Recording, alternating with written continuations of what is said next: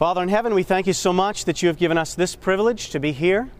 Lord, we know that you have brought us here for a particular reason and for a purpose, and that is so that we can be unashamed of the gospel of Jesus Christ, for it is the power of God unto salvation. And Lord, we pray that you will reveal to us the mighty power of your word today, and we pray it in Jesus' name. Amen. The class that we are going to do is part of the two week class called Life on the Edge at Lay Institute for Evangelism. We're going to be giving you a total of four studies. And what we do at Lay Institute for Evangelism during Life on the Edge is that we teach you how to mark a study in your Bible so that you can then give it with little or no notes. All you will be using is your sword. Turn with me to Hebrews chapter 4 and verse 12. Hebrews, the fourth chapter and the 12th verse. Hebrews chapter 4 and verse 12. And the Bible says there, Hebrews, the fourth chapter, the 12th verse. By the way, when you give a Bible study, make sure that you repeat your references at least three times. And the reason that you do that is so that if somebody is distracted, that somebody can then hear it at least three times. The purpose of this class is to enable you to go out and to give these Bible studies, again, straight from your Bible. So here we are, Hebrews, the fourth chapter, the 12th verse.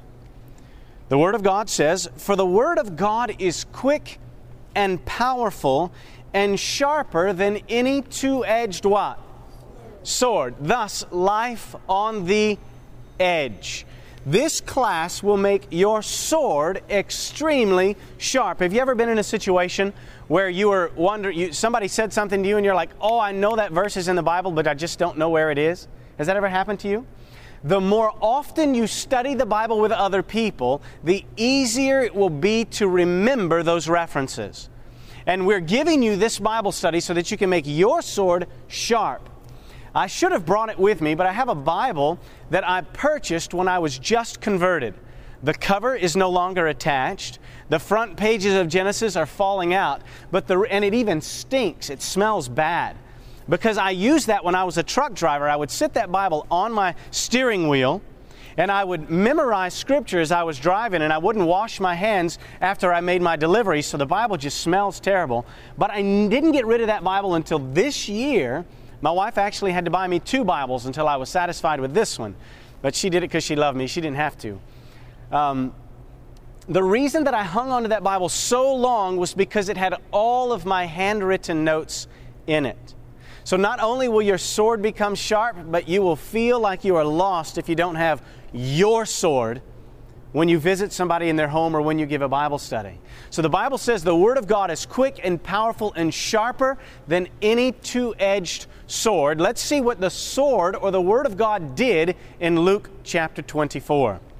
Matthew, Mark, Luke, so you're turning to the left from where you are. Do you have your Bibles with you today? Oh, that's a bummer. That's all right. You'll just have to remember everything I say and trust me. All right, we're in Luke 24, Matthew, Mark, Luke. The chapter 24 is the last chapter there. And you remember the story. Jesus, or these two disciples, are walking on the road to Emmaus. You remember that? And all of a sudden, this third individual appears and starts walking with him. Why they didn't feel that that was strange, I don't know. But there was this third person that just started walking with him, and that person was who? That, talk loud enough for me to hear you. Jesus. Jesus, that's right. That person was Jesus. Now let's go to verse 25. They're describing how Jesus has been taken away. They don't know if the soldiers have him. Verse 25, Jesus says, O fools and slow of heart to believe all that the prophets have spoken. Ought not Christ to have suffered these things and to enter into his glory? So Jesus refers back to what when he's talking to these two disciples? To the prophets or the scriptures. That's right. Now continue on, verse 27. And beginning at Moses and all the prophets, he expounded unto them the things concerning himself. So Jesus started where? Where did he start? He started in Moses and then he walked all the way through the what? all the way through the prophets, and what did he talk about? What prophecies? The prophecies about himself. Jesus gave these disciples a topical Bible study on the coming of the Messiah. A topical Bible study. What happened to those disciples when Jesus was giving them that study? Go with me down to verse 32. Jesus, of course, reveals himself to them at the dinner there. He has the blessing. Verse 32 says, And they said one to another, Did not our heart burn within us while he talked with us by the way, and while he did what? What did he do? Open to us the scriptures. The only way that the Bible can be completely opened is if we study the Bible the way Jesus studied the Bible. And when Jesus studied the Bible with those two disciples, Jesus did a topical Bible study on the coming of the Messiah. Now, if Jesus does that once, that's pretty cool, isn't it? But if you could see it twice in Scripture, would you believe it even more? Would you say, well, okay, the first time wasn't a fluke? Jesus really did give Bible studies in topics. Would you like to see another example of that? Yes. Okay. well, I saw a head shaking. My mother used to tell me, you know, I can't hear your head shake. So uh, here we are. You're in the same chapter. Same chapter. Go to verse 43 or 44. Jesus says here in Luke 24 44. Luke 24 44. And he said unto them, These are the words which I spake unto you while I was yet with you, that all things must be fulfilled, which were written in the law of Moses and in the prophets and in the what? Psalms concerning me. So Jesus again starts walking them through Moses and the prophets and the what? And the Psalms. And what is he talking about? Himself. He's giving them a study on the coming of the Messiah. Notice what happens in the next verse, verse 45. Then opened he their what is it? Their mind, their what? Understanding. The only way for you and I to have this book called the Bible open to us, the only way that we can understand this book called the Bible is to study it the exact same way that Jesus did. And how did Jesus study it? How did he study it? In topics. What was the topic that Jesus studied? the prophecies concerning himself. So if you and I want the scriptures to open to us, if we want our understanding or our understanding of scripture to be opened, then we will study the Bible in topics. Have you ever asked yourself, why in the world does the Seventh day Adventist Church have all of these topical Bible studies? Amazing Facts guides, Life on the Edge guides, Storacles, uh, discover. Have you ever asked yourself that? Why do we have all this? Why don't we have studies on particular books of the Bible? My friend, can you improve on the method of Christ? You cannot. That's why the Seventh day Adventist Church studies the Bible in topics. Jesus did it. And if Jesus did it, then we should do it, shouldn't we? So let's do that right now. I don't know if they, if they found my microphone or not but uh, I guess my voice will hold out. Let's uh, go to the screen here and I'll teach you how to mark your Bibles. Well, first of all, we'll talk a little bit about the Bible, then I'll teach you how to mark it. Of course, the, the topic of this study, or the study, is the Word of God. The purpose of this study is to show that God's Word, the Bible, is true and reliable. The Bible is true and reliable and center it. This Bible study is centered on Jesus in this way. Jesus wants to show you that His Word is reliable. He gives us enough evidence to base our faith on. Have you ever heard somebody talk about blind faith? Did you know that blind faith is a redundant term? It's a redundant term. Faith is faith. Blind faith means that you, what does that mean? You have more faith? Or that you just can't see your faith? Faith is faith. And so Jesus gives us enough evidence to base our faith on. These are the texts that we are going to use in this study. Now, I see some of you taking copious notes very furiously because I'm just flipping through these things. I will upload this particular Bible study to our website, comeexperiencelife.com. It will be underneath the English column on our homepage once you get past the video. Down at the bottom, you'll see a link for a 3ABN interview survey. Then you'll see a link for this Bible study, and I'll load that up there at lunchtime. So you can go there and get that. ComeExperienceLife.com. This book called the Bible contains it's actually a collection of books. There's 66 books in here. Does anybody know how many are in the New Testament? Oh, come on, Bible students. How many? They said, wait a minute, let me count them. Oh, did you just count them? Or did you, that's good. Oh, you knew it. She just wanted to see if y'all had the opportunity to answer. Okay, so there's 27 in the New Testament. And how many are there in the Old Testament then? Very nice, 39. So this, say again? 3 times 9 is 27. Never thought of that. I'll teach that next time. It was written on three different continents. Those continents were what? You see them up there on the screen. What were they? Talk loud enough for me to hear you.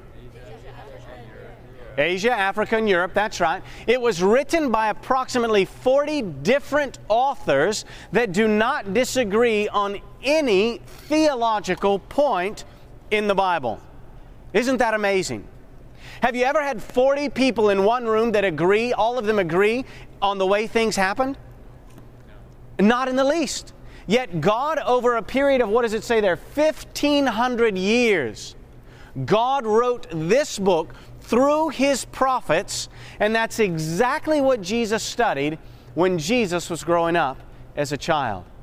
The Bible says he grew in wisdom and stature and in favor with God and man, right? Now, if Jesus grew in wisdom and he is the Son of God, then he grew in scriptural wisdom, not, only just growing up as a boy, but also in scriptural wisdom. Now, some people say to themselves, well, how in the world did Jesus pull out all of those scrolls and talk to those disciples on the road to Emmaus.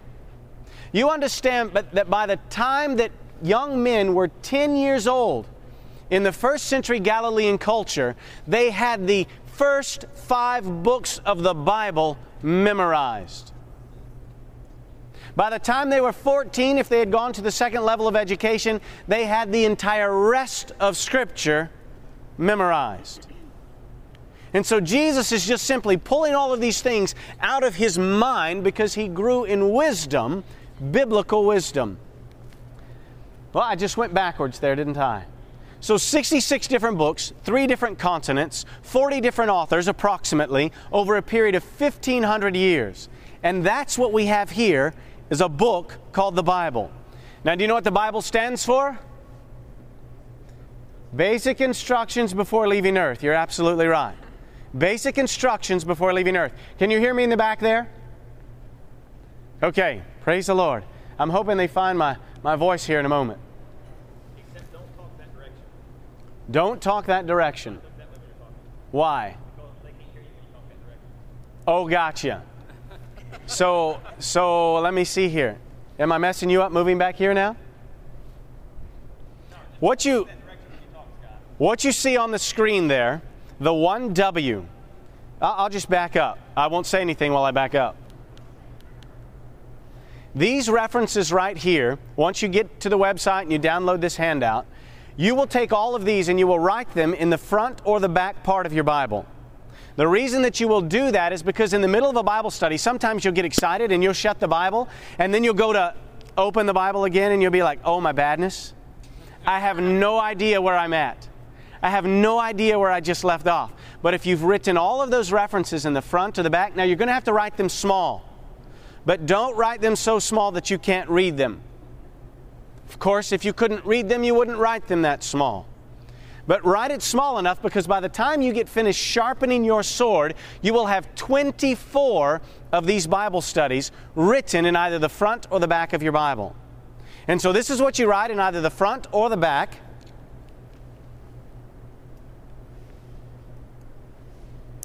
And when you get to 2 Timothy, yes, sir. All 24 and 9 also? All 24 are not online. The ones that will be online are the ones that we present here. The other ones are available in that DVD set back there. When you get to 2 Timothy chapter 3, you are going to write what you see at the bottom of the screen. Now you see that there's nothing on the top of that yellow line, is there? Is there? No. There's nothing there. So the reason there's nothing there is because the space above the line represents where you came from. It represents where you came from. The space below the line represents where you are going to. So you're going to have this code of marking all the way through this Bible study. The Bible study is the Word of God. The code you're going to use is W. So this is the first text in the Word of God study. Let's go to that. Let's go to 2 Timothy. And what we're going to do right here is we are going to study the, excuse me, we are going to study the Bible the way Jesus did. You want to study the Bible the way Jesus did? Well, that's exactly what we're going to do. Let's go to 2 Timothy chapter 3. 2 Timothy. Timothy is in the T section of the New Testament. I don't know if you knew there was a T section, but the T section is actually in alphabetical order if you're using the English Bible. So we're going to 2 Timothy chapter, what does it say up there? Chapter 3, verses what? 15 to 17, and you are especially going to focus on verse 16. First or 2 Timothy chapter 3 and verse 15. Are they still working on my mic? Are they still working on my microphone?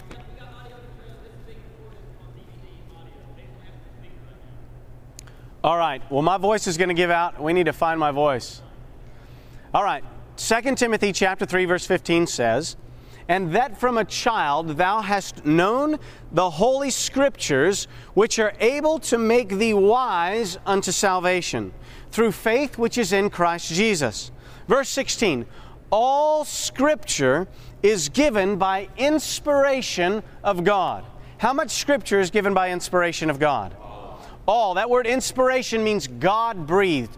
All scripture is God breathed and is profitable for doctrine, for reproof, for correction, for instruction in righteousness. So this book came from who? It came from who? God. God. Now, some people will say, well, I don't believe that. And you'll say, well, you just hold on to your britches because by the time this Bible study's over, you're either going to have to completely lie against your conscience or you're going to say that, yes, there is a God and He does have power to tell the future.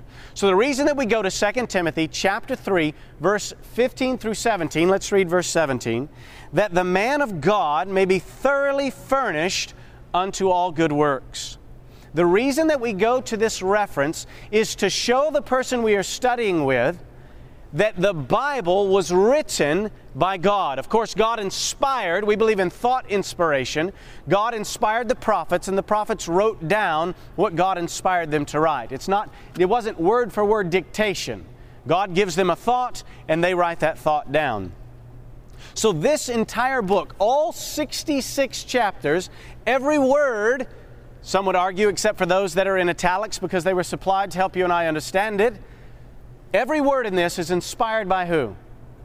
It's inspired by God. Now, at the end of this reference, you're going to write 1W. You're going to put a circle around it. You're going to draw a line. That line represents 2 Timothy chapter 3 verses 15 through 17.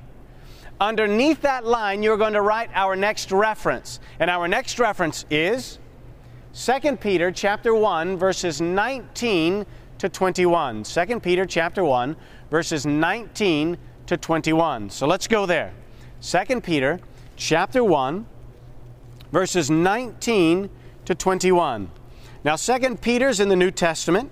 It's to the right of Hebrews, to the right of James before you get to 1 John. We're in 2 Peter chapter 1 verses 19 through 21. So let's read that. 2 Peter chapter 1, verses 19 through 21.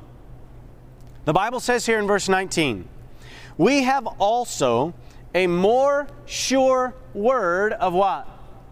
prophecy. Now, I want you to put those words more sure on a shelf in your mind because we're going to take them off the shelf in just a minute. What words are on the shelf in your mind? More sure. That's absolutely right. Continuing on, whereunto ye also do well that ye take heed, as unto a light that shineth in a dark place, until the day dawn and the day star rise in your hearts. Verse 20. Knowing this first, that no prophecy of the Scripture is of any private interpretation. The way that Jesus studied the Bible, regardless of your denomination, the way that Jesus studied the Bible allowed Scripture to interpret itself. When you and I allow Scripture to interpret itself, the people that we are giving Bible studies to, yea, even us that are giving the Bible study, our heart will begin to burn within us because we will know that we are hearing the voice of God. Have you ever wanted to hear the voice of God? All you've got to do is study the Bible. And so here, verse 21, 20 said, knowing this first, that no scripture, no prophecy of the scripture is of any private interpretation. And what we are going to do is we are going to let God's word take us through a study that proves that God can interpret his, this, this book, can interpret itself. Then, verse 21 For the prophecy came not in old time by the will of man, but holy men of God spake as they were moved by the Holy Ghost. Now, I told you to put some words on the shelf in your memory. What were those? More sure. More sure. I want you to go back up to verse 16. Verse 16 says, For we have not followed cunningly devised fables when we made known unto you the power and coming of our Lord Jesus Christ, but we were eyewitnesses of his majesty. They were what? They were eyewitnesses, and then two verses later, Peter says that we have something more sure than an eyewitness, and that is what? Go back to verse 19. We have also a more sure word of prophecy. The prophecy that is contained in this book is more sure than even an eyewitness. Now that's pretty incredible, isn't it? It's more sure than even an eyewitness, and it is more sure than even an eyewitness so that it can prove that God is real. I believe our next reference, let me just double check this. Oh, look at there. That's what you should have been writing there in 2 Peter. You have to remind me when I forget to turn these little, uh, or flip the page. So that's what you write in 2 Peter. At the end of 2 Peter, you write this 2W. What does the W stand for? Word of God, that's right. That's the study that we are on. This way, when you get to the 24th study, you don't have all of these uh, numbers with no code beside them to, to tell you what Bible study you're on. So, this is the Bible study you're on, the Word of God. We just came from where? Second Timothy, and where are we going next? John what? John 14, 29. Okay, is everybody ready for me to switch that slide? Not yet. Oh, am I hearing my voice come through that thing? No? Thought I was hopeful, wishful thinking. All right. So we're going to John 14, 29. Can I turn it now? All right. Everybody else ready? Here we go. Hallelujah. Oh, can you hear me in the back now? Can you hear me if I do this? You couldn't hear me before if I did this. Okay. Hallelujah. All right. We're going to John 14, 29. Remember, there is something more sure than an eyewitness, and what is that? Prophecy. Let's go to John chapter 14 and verse 29. Of course, Matthew, Mark, Luke, John, and I realize all of you are very, you're extremely adept at finding these references. But I'm just giving you an example of when you're giving Bible studies, you have to help people get to that Bible study. My wife and I were in Albuquerque, New Mexico, and we studied with a lady named Elizabeth. Elizabeth spoke very little English, but she was very fluent in Spanish. And I was uh, not at all fluent in Spanish, but very fluent in English. So we went and we got her a Santa Biblia, or a Bible that is written in a language that she could read, or Spanish. We got that, and I sat right next to Elizabeth, and we just simply, I looked at my Bible, she looked at her Bible, and I would point to where she needed to go, and then I would point at the chapter that she needed to go to. But we were helping her use her Bible. Now, one way that you can help people use their Bibles or to help people learn how to go back and forth in their Bible is to tell them to put up their, their left first finger. So I want you to do that. Take out your left hand and put up this finger, and then I want you to take this finger and I want you to open to the front of your Bible. Okay? And you're going to come to where the list of the Old and New Testament books are. And this is what you're going to do. Everybody has to watch carefully. This is what you're going to do. Are you ready? That's what you're going to do right there. Because when people need to look, when people are learning how to use the Bible, and you may laugh, you may think that that's a little silly, but you are teaching people how to study the Word of God.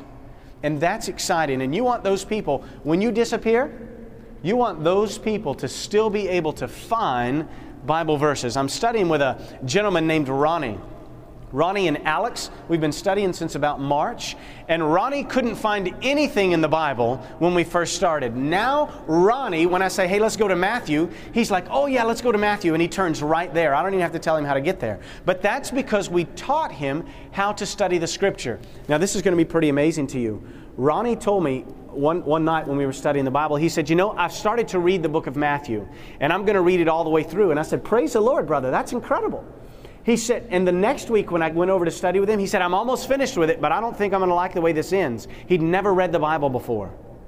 And so he gets the third week that I come over and study with him, he says, Scott, if you had told me that Jesus died at the end of that book, I would have never read it. There are people out there in the United States of America that have never read the Bible. And so you have to teach them how to get from one place to the next in Scripture. And so here we are, John chapter 14 and verse 29. John 14, verse 29. Let me just get there with you. Matthew, Mark, Luke, John. So I'll turn the correct direction. John 14, 29, we have something more sure than, than uh, an eyewitness, and that is prophecy. This is what Jesus said the purpose of prophecy was. So, the reason we're going to John 14, 29, and I'm telling you the reason we're going there, so that when you give the study, you'll know why you're there. In our handouts that you can, you'll be able to download for this Bible study off of the website, you will see underneath the list of texts, you will see an explanation as to why we are in each one of those references. So the reason we are in John 14, 29 is to show the reason for prophecy. Jesus says, and now I have told you before it come to pass, that when it is come to pass, you might what? you might believe. So, what is the purpose of prophecy? So that we can believe what? The Word of God. Uh, let, us suppose that I told you, how much time do I have left? Does anybody know what time it is? 10.09. I have what? 21 minutes? That's right. Yep, 21 minutes. Where was I at?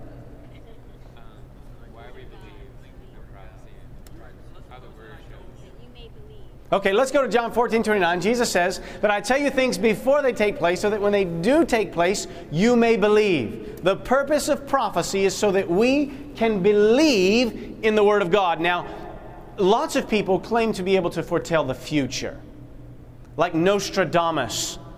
He claimed to be able to foretell the future. And you know, he's right about 30% of the time.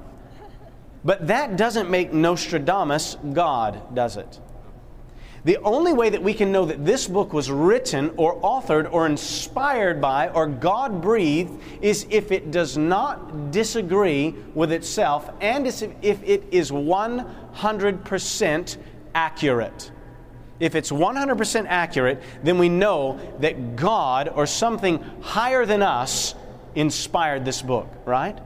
So now let's go to Isaiah 46, verses 9 and 10. That's our next reference.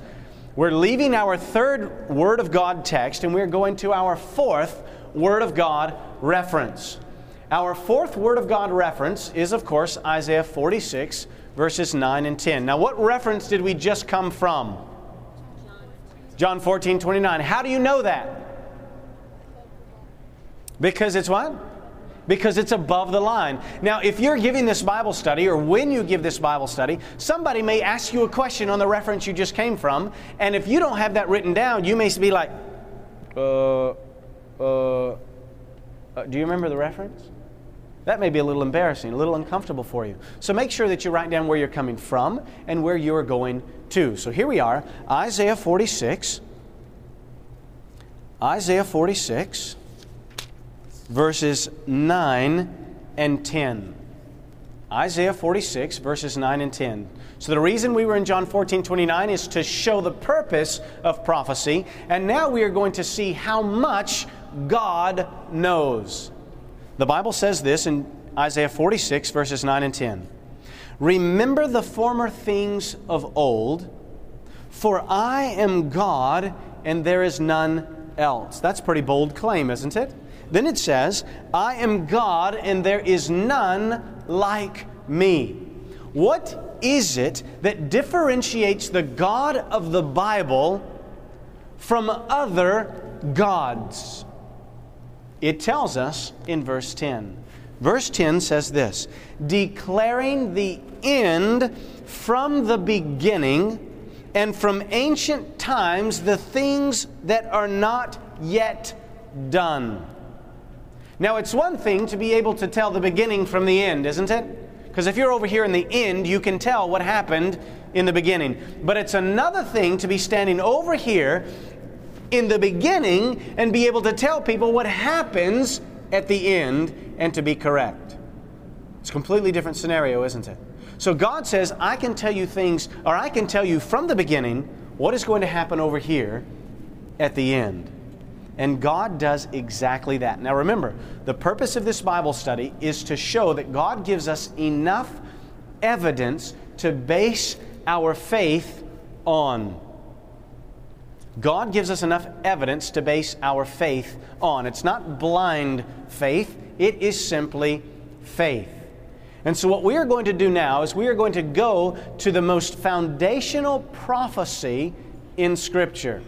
We're going to go to the most foundational prophecy in Scripture. If you understand this prophecy, then you can understand all other prophecies in Scripture. I was talking to Clifford Goldstein on the way to breakfast this morning, and uh, I told him, I said, you know, all of our students are required to read a book titled 1844 Made Simple. And he says, You know, everywhere I go, no matter what country I'm in, people are always telling me that they're reading 1844 Made Simple because in that he parallels Daniel chapter 2, Daniel chapter 7, Daniel chapter 8 and 9, and shows that those prophecies all build off of Daniel, the second chapter. So let's just do a little bit of review. What have we learned already this morning? The first thing that we learned, we went to, what was our first reference? You're taking notes? Second. That's right. What's the reference? 2 Timothy chapter 3 verses 15 through 17 and we focused especially on what verse? Verse 16 that said all scripture is given by inspiration of God and is profitable for those four things. The next reference we went to was 2 Peter chapter 1, verses 19 through 21. And verse 19 started out that we have a more sure word of what? Prophecy. And more sure than what? An eyewitness. What verse did we find that in?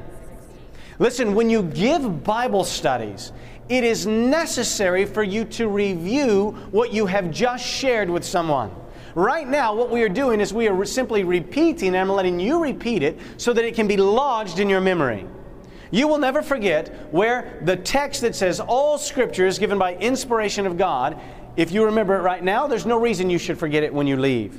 Of course, I'm hoping you'll stay for the next half of this Bible study, but that's, of course, up to you. So, all scripture is given by inspiration of God. How much of that? all of that. Then we went to 2 Peter chapter 1 verses 19 through 21. We have a more sure word of prophecy. What was our next reference? Does anybody remember without looking at your notes? Okay, look at your notes.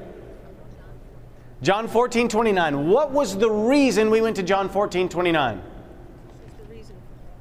To show the reason that God gives us prophecy. And what is that reason? So that we can believe.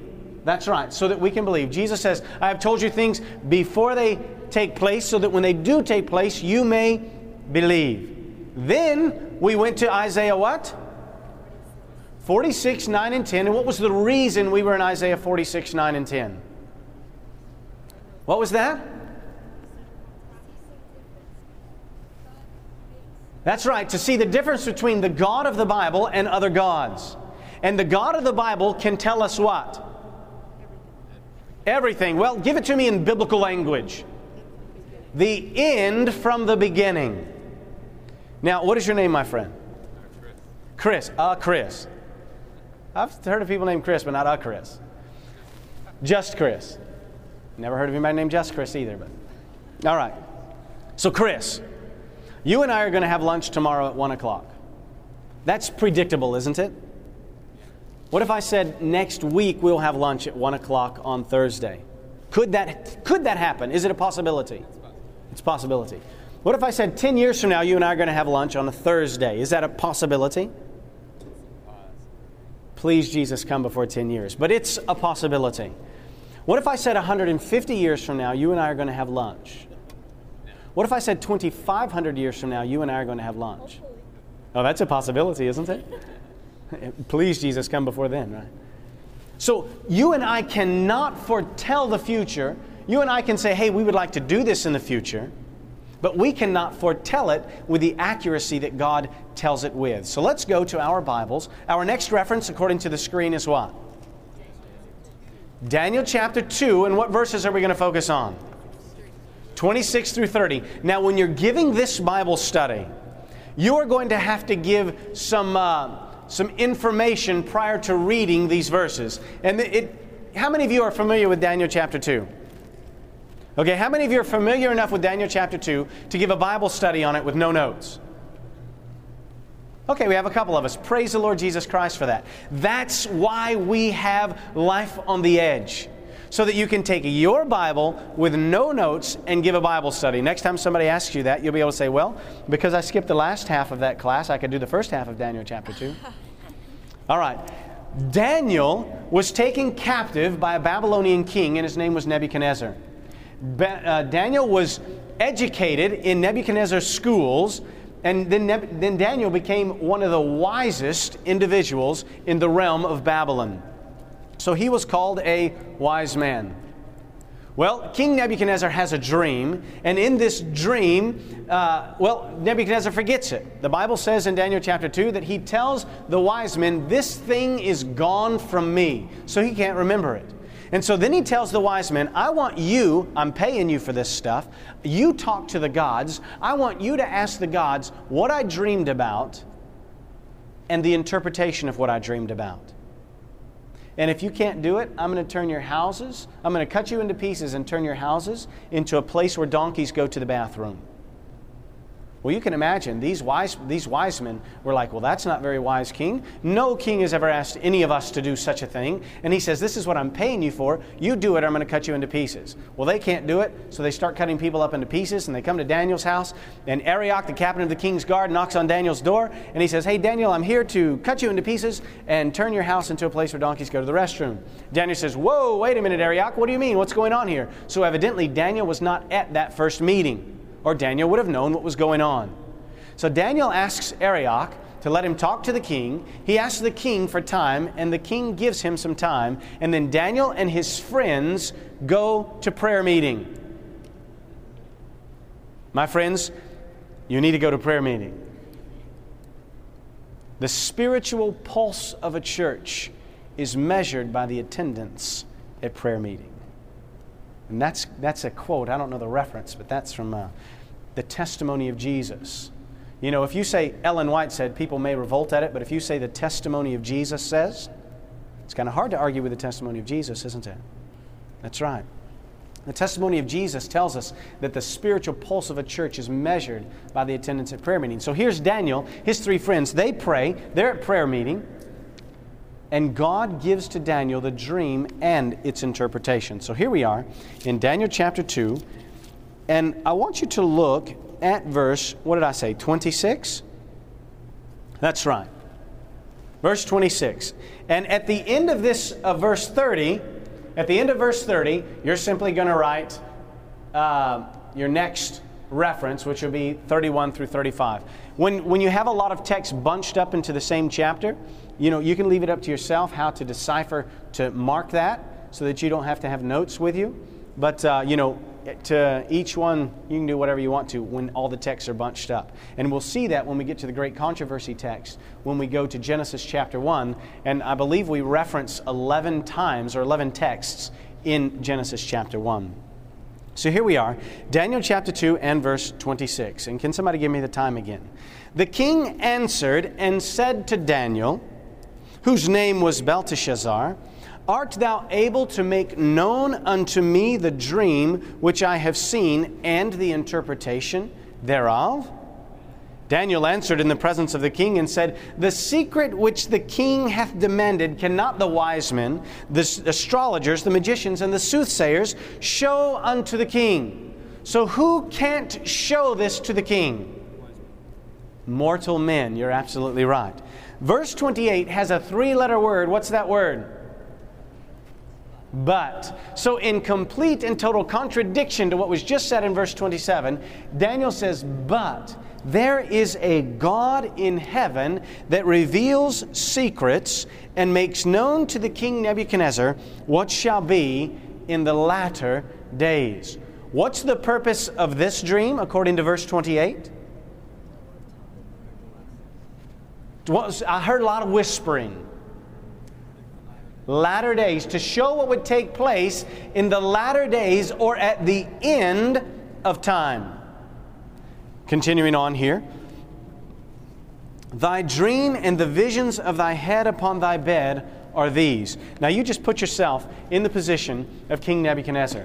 King Nebuchadnezzar is sitting as pompously as a king can sit on his royal throne. And here is this Hebrew slave that has been educated by Babylon's finest, who, by the way, could not answer Nebuchadnezzar in wanting his dream or the interpretation. So here's this Hebrew slave in front of Nebuchadnezzar, and he says, Nebuchadnezzar, they were right.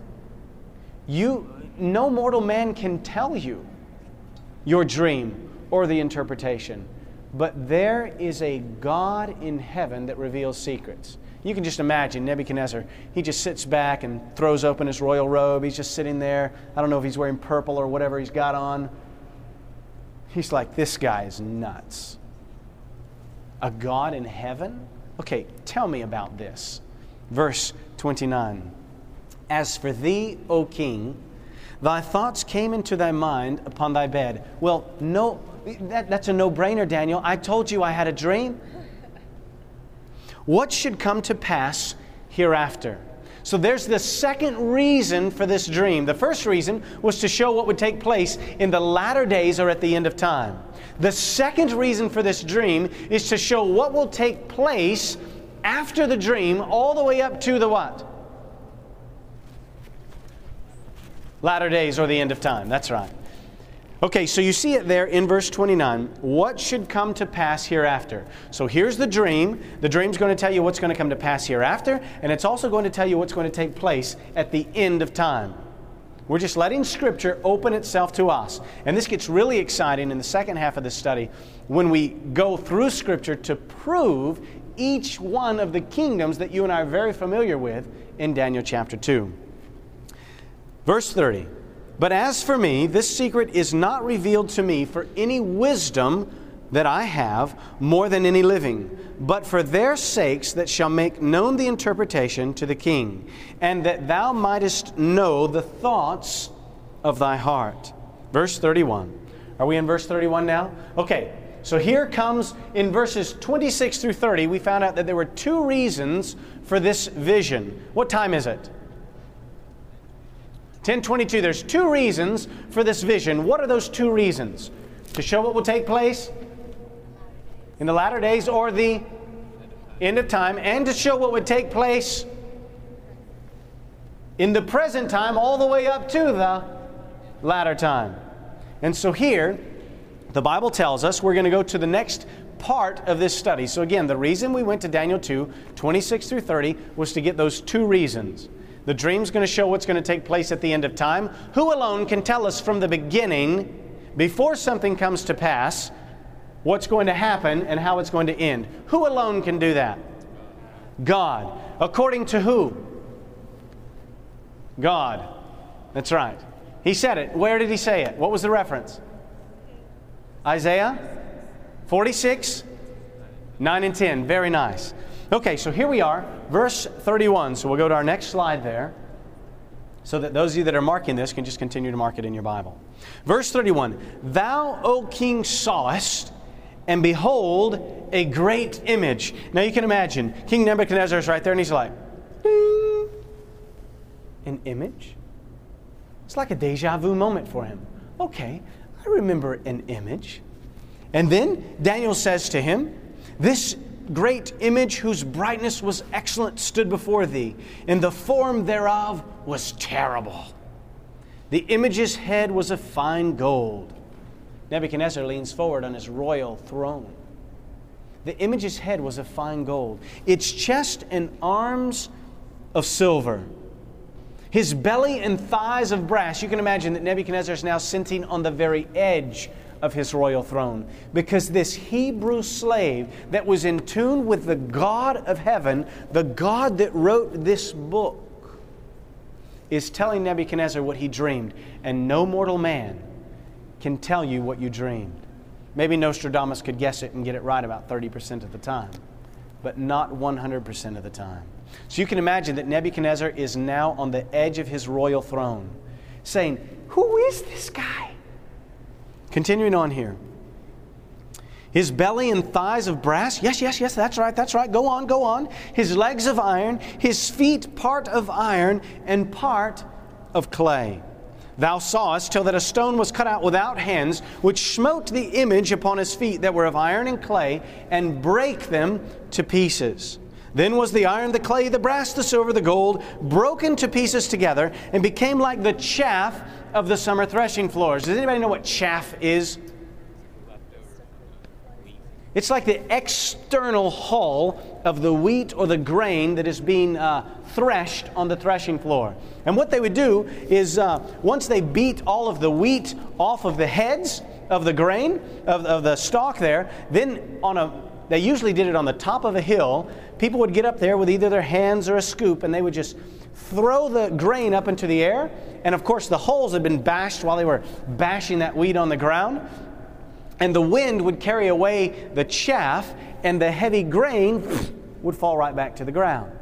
So that's what it means. It was blown away like the chaff from the summer threshing floors. What verse were we in? Verse 35. And the wind carried them away, that no place was found for them. And the stone that smote the image became a great mountain and filled the whole earth.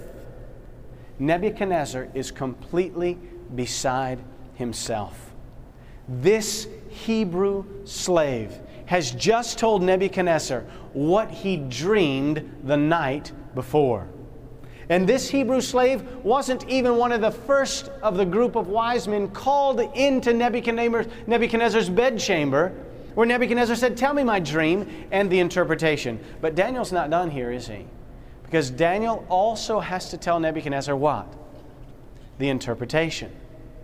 Now, what gives Nebuchadnezzar the confidence that the interpretation of Daniel is going to be true?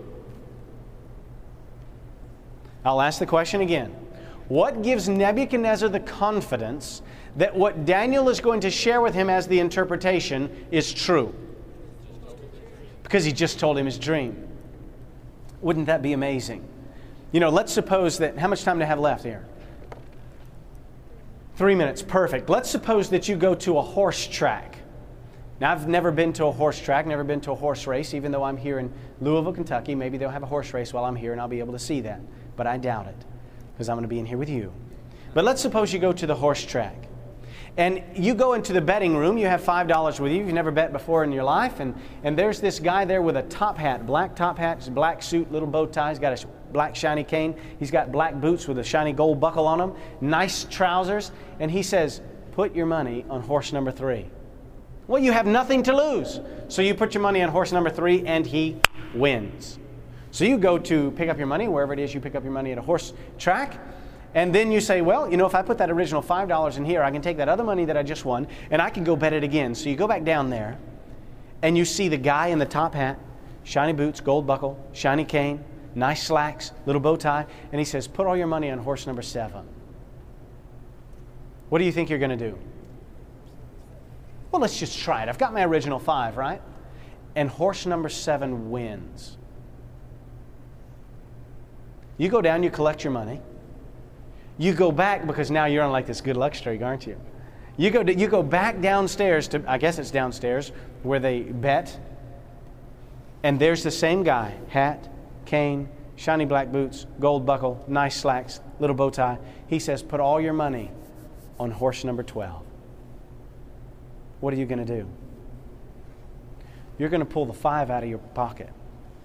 You're going to put it with your other money, and you're going to put everything on horse number 12. Why would you do that?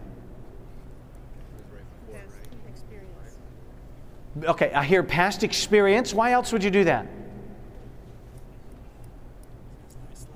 Because he has nice slacks. Because this guy has shown to you that he can tell you who is going to win the race. You would say, No problem. I'll even bet my original five on that guy. We're going to find out that when Daniel gives the interpretation to Nebuchadnezzar that God gave to Daniel, that Nebuchadnezzar at that moment, of course, he falls away, but at that moment, Nebuchadnezzar is ready to place his entire life in the hands of a God like that. Now, Jesus studied the Bible in topics. That's what we have started to do this morning. I had three minutes. I'm now down to what? Probably 15 seconds.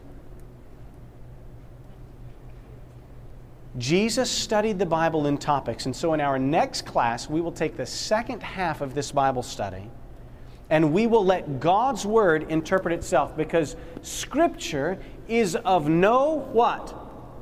Private interpretation. Now, when you take a Bible study like this and you study this Bible study with someone else, that someone will become excited. I was in line this morning for breakfast, talked to a young man named Karman, K A R M A N. He was one of the guys that had on a nice black slacks, little bow tie, a vest, no coat. And I told him that there was a secret to studying the Bible. And he and I got into a conversation about the secret. And the secret is studying the Bible the way Jesus did. I was going to buy a trailer, and I went to the trailer shop, and I told the gentleman at the trailer shop while we were sitting there waiting for them to do something in my van, I said, You know, uh, he, he says, What is Lay Institute for Evangelism? And I said, Well, we're simply a place that teaches people how to study the Bible like Jesus did. You know, Jesus gives us a secret to that in Luke 24. He said, Okay, I'll bite that hook. What's the secret? And this guy, at the end, when I told him the secret, I said, You know, there's three ways you can study just like Jesus did a Bible study sheet or a Bible guide sheet, a book called Bible Readings for the Home, or I can come study with you on a weekly basis, which is the best option. And he said, Now, how would it look for a Catholic, Roman Catholic to be studying with a Seventh day Adventist? I said, If we study the way Jesus did, it looks just like Jesus studying with those men on the road to Emmaus. He chuckled. He said, The other two options were what? I said, Bible guide sheets and a book called Bible Readings for the Home. He said, I'll take those first two options. My friends, Jesus gives us this secret so that we can share His truth with other people without putting our own twist and our own slang on God's Word because Scripture is of no private interpretation. Let's have a word of prayer. Father, we thank you so much that we've been able to learn from your Word today, that we serve a God that can tell the end from the beginning we serve a God that gives us prophecy so that when it comes to pass that we may believe. And Father, we pray that in our next period that you will give us the same inspiration that you gave to the prophets that wrote your word so that we can understand it. We thank you for this privilege. We pray that you will give us opportunities to share the secret of studying Scripture with others. And we pray this in Jesus' name. Amen. This media was produced by Audioverse for GYC, Generation of Youth for Christ. If you would like to learn more about GYC, please visit www.gycweb.org. Or if you would like to listen to more free online sermons, please visit www.audioverse.org.